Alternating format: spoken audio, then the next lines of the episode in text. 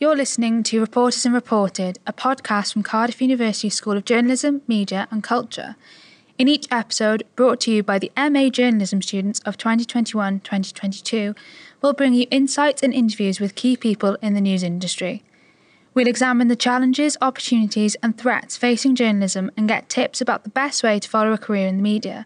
This week, me, Tyrion, and Zara We'll be talking to Nick Newman, Senior Research Associate for Reuters Institute for Journalism. So, hello, Nick. Thank you so much for being here today. Um, our first question is The Reuters Institute Digital News Report for 2020 saw a rise in TV consumption during the pandemic, almost 18 months on. Um, do you think the pandemic has changed the way that we consume media? Yeah, I think it's um, it's made people value journalism more and uh, reconnect with um, the importance of reliable news um, around a matter of you know life and death. So in in, in that sense, definitely. Uh, I think we've also seen coronavirus really change digital habits as well. You know, particularly actually for older people who you know for the first time really sort of engage with buying things online and uh, you know mobile phones. So in, in many ways, it's also just accelerated uh, the digital changes that we've been we've been seeing. And I think that's going to have you know significant implications going forwards. So you've obviously said that a lot of people are more interested in online and looking at it, and obviously reading a lot more.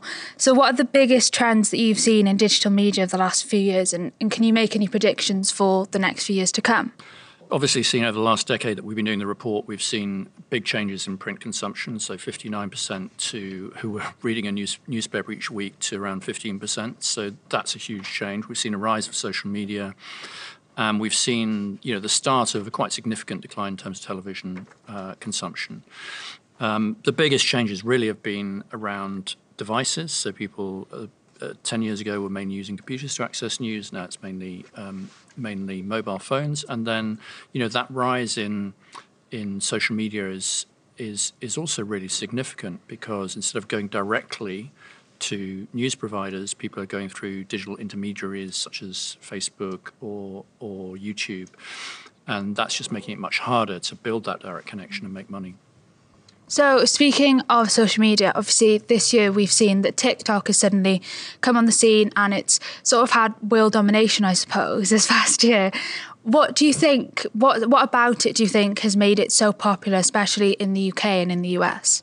I think it's um, it's the whole sort of creativity, the way it's unleashed creativity, and the form and the formats. Obviously, you know, like Instagram's mobile 1st mm-hmm Whereas a lot of the older networks, we think of them as older networks now, right? Facebook, but you know that was that was essentially it, it's a computer. You know, it, it, was born in the computer age um, and the laptop age rather than the mobile age, and it's really sort of connected in fun ways. Um, uh, and harnessing that creativity. Um, but I think it's really not been about news until this year, mm. and, and, and, particularly in some countries outside the UK, it's really become very significant as a news news uh, provider with younger people, and it's still very much with the youngest demographics. So most people over 25 aren't on TikTok. Um, so, do you think that traditional news media can then still exist or, or can still be as popular as they once were with TikTok? We've seen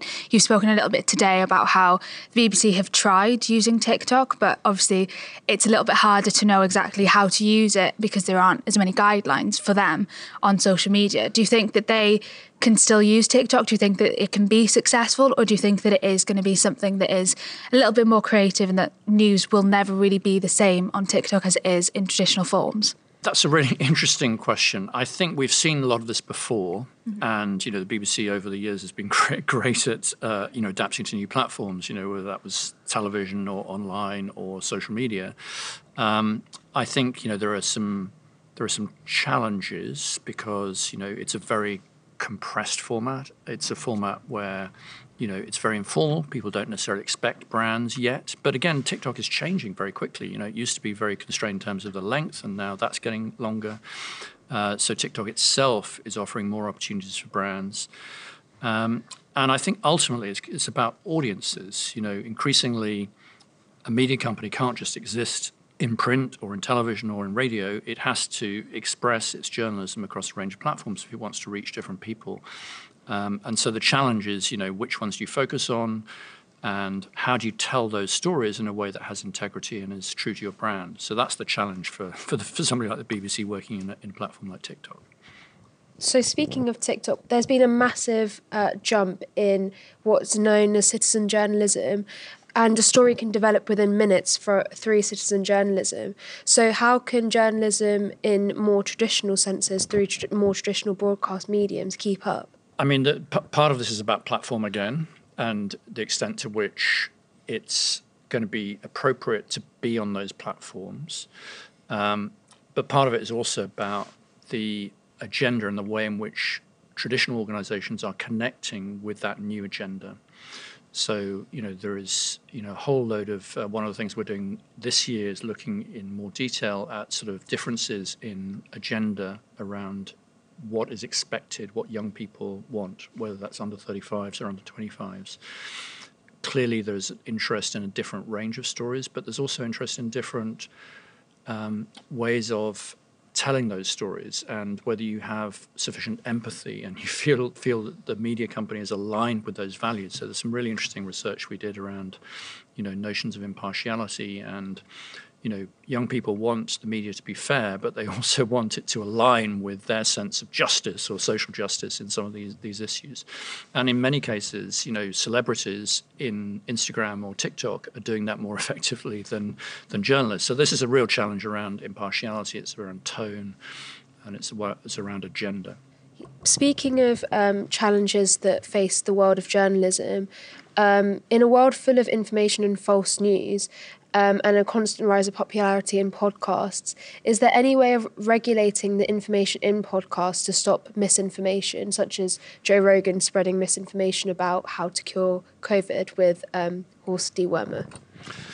Yeah, it, I mean, there have been a few examples like that one in podcasts, but it's it's not really been um, as much of a problem as it has been in social media, and I think that's because you know the barriers to create a podcast are a bit higher. And even if you create it, the distribution, the viral distribution isn't there in podcasts. You know, podcast is done on recommendation and whether somebody you know has trusts or likes something. And so that kind of the incentives are very different from, say, social media where something that shocking or extreme can suddenly go viral and information be spread. So, you know, with the exception of these very, very big names with big audiences, um, you know, who, who I think are going to be answerable to listeners, and they're also going to be answerable to platforms. You know, Joe Joe Rogan depends on Spotify paying him money or YouTube paying him money. Um, so I, am less worried in podcasts as I am generally about misinformation, which I think obviously is a, is a huge problem and a matter of great concern for audiences. And to wrap up, um, what advice would you give to young journalists working in a world um, that's continuously changing in needs um, within digital journalism? Um, I think the uh, to, to be a, across those needs, but also to um, to really learn and be flexible in in what in what you're doing. Um, so I guess if you're sort of starting out in digital journalism, it's just just be curious. You know, understand what it is the audience wants in, in, in different contexts. Uh, try try new things out. Um, but I genuinely feel that you know there are there are so many there are going to be so many opportunities. The last ten years has been quite brutal in journalism, and it's still a bit brutal out there. But I think the next ten years offers really. I think we're starting to see solutions in terms of business models. I think we're starting to see. Um, you know, some really exciting new ways of telling stories. Don't hold on to the past. Don't hold on to that thousand-word article. You know, you may want to. You may have come into journalism wanting to write that, but actually, there's lots of great ways of telling stories out there. Thank you so much for spending time with us and answering all of our questions. Um, it's so lovely to have you here at the university.